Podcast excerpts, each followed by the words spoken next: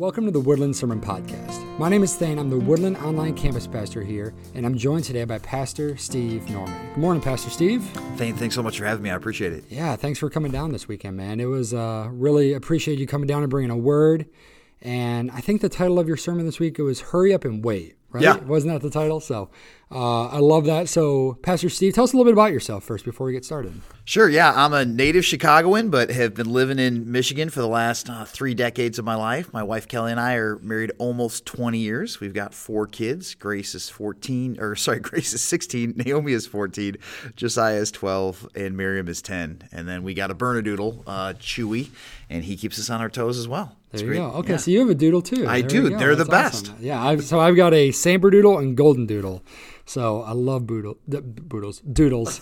Uh, I love doodles. They are great. I, I actually never had a pet before until I got married and got this dog, and my dog is now 170 pounds. Yeah, ours is just a little guy, man. He's only 85. Okay, So- there you go.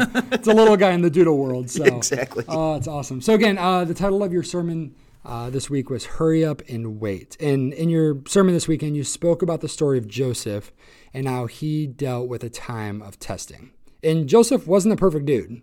Not like at all. He he had his flaws.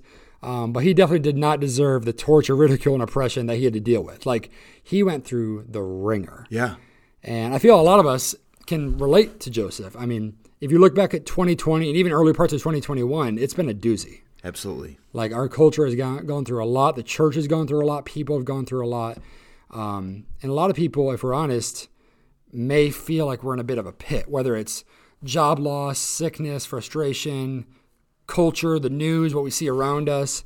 Um, a lot of people can get impatient when they feel like they're in a season of waiting, of being like, okay, when's this going to end? When's this going to end? When we go through seasons like that, when we look at the Bible, how can we walk that out well? How do we walk out seasons of waiting and testing well?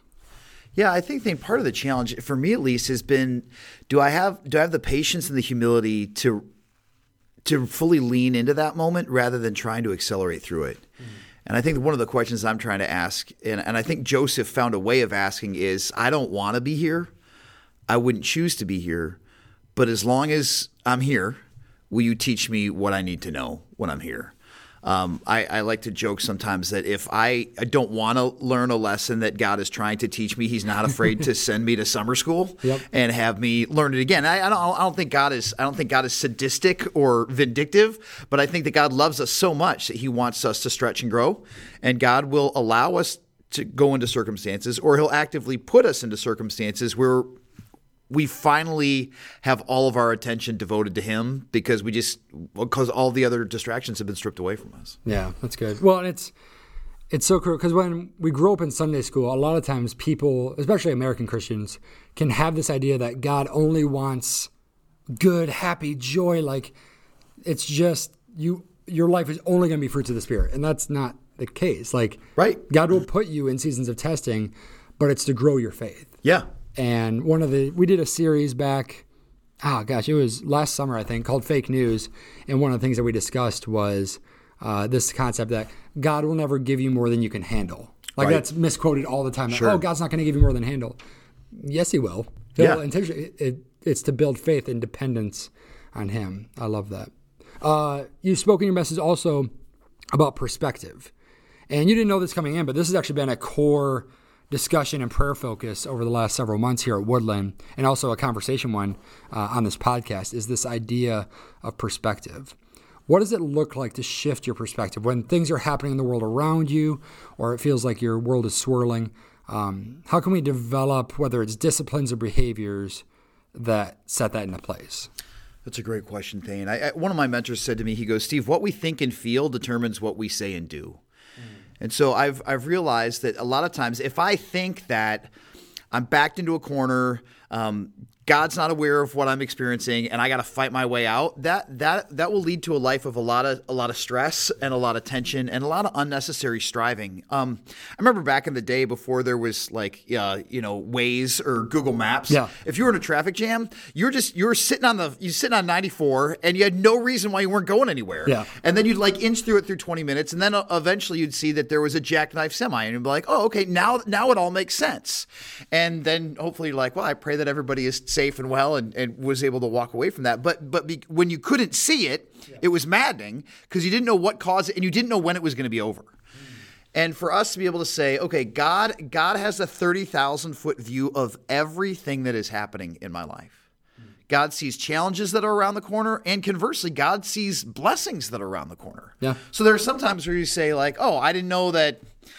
I didn't know that somebody was going to bang into my car and I was going to be out $500 for my insurance deductible. But I also didn't know that I was going to get uh, a stimulus check this week, you know. And so sometimes, sometimes you just got to roll with it, and to be able to say, um, does, "Did God promise to provide for me? Did God promise to care for me?" And does the resurrection of Jesus Christ declare, especially this great thought as we're headed into Easter, does Jesus' victory over sin, death, and hell declare that God redeems all things? Mm even the darkest moments of our lives? And if the answer of that is yes, then we we can roll out of bed every day with hope, um, even if the challenges are very real. Yeah, that's good. As I was listening to your sermon, I you opened it up kind of talking about how you you went to jail right and then uh, unpacked that and i, I kind of was brought to the uh, the story of paul and silas and Sure. like they were in a position in a situation that they didn't necessarily deserve right but I'm fa- I was, it's one of my favorite favorite Bible stories because I'm fascinated with their posture. Is when they were sitting in the innermost cell at midnight, it wasn't pain and sorrow and oh why me. It was worship that Yeah. came out of them. yeah And I love your illustration, like you said about the highway, is you don't know what's coming or you don't know what God's doing necessarily until sometimes you're there. right And through that time, obviously, a lot of people, if you've heard the story, they, they began to sing and the, and the chains broke off and the door swung open. But my favorite part of that entire story is that they didn't leave the cell. right Like the door was open, the chains were like they could have ran, and but there was a guard there that said, "What is it? What do I have to do to follow this Savior, follow this Absolutely. Lord that you have?" yeah And if we get so focused on ourselves, we can never see what God's trying to do through our seasons. Because they went through a time of ridicule. Their name was dirt. Right. Like, and they were thrown in a dark, nasty prison. But God used them to save their captor. yeah I, I find that just incredible. No, I, I remember growing up at a Christian camp when I was little, and they talked about the "I'm third" mentality. Like Jesus is first, others are second, and I'm third. And the Apostle Paul and they they could praise God in prison because God was always first. Like they didn't know that the praise was going to result in their liberation. They were going to praise God anyway.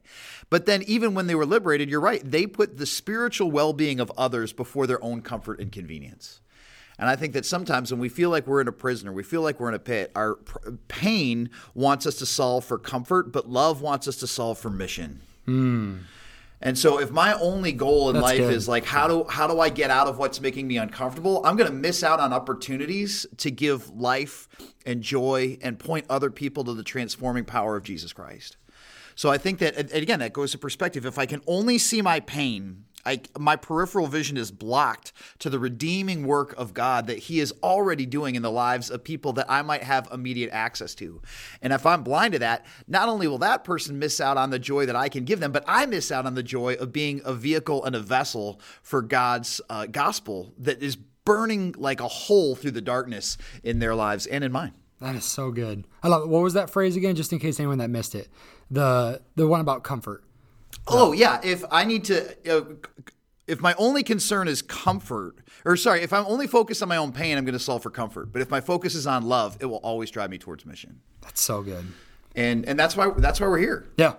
Because that like that is perspective. Like Yeah. that wrapped up right there is when you are focused only on yourself. Like it I that's why during COVID I can see why depression and anxiety were at all times high. Sure. Because we're isolated and it was me, me, me, me. Get through this day, get through this day, get through this work hardship, whatever it is. Yep. And we became very introspective where that's not how the Bible does like that's not how Right. God designed us. Right. And and to go back to your story about Paul, Paul forfeited his rights at the very beginning of that conversation. Like if Paul had played the I'm a Roman citizen card, they wouldn't have been allowed to beat him. Yep. But he held on to that card because his primary consideration was how do I make sure that the people of Philippi hear the message of Jesus?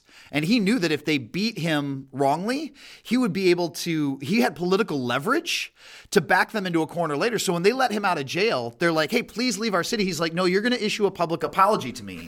Not because Paul needed it, because he, but because he knew that if the magistrates apologized publicly to him, there would be political cover for the jailer, his family, Lydia, and the the demon girl who got delivered from Yeah. slavery from from oppression to be able to for their house church to be protected. So Paul's like, I will sacrifice my body so the church in this town can get off the ground when I'm ah. gone.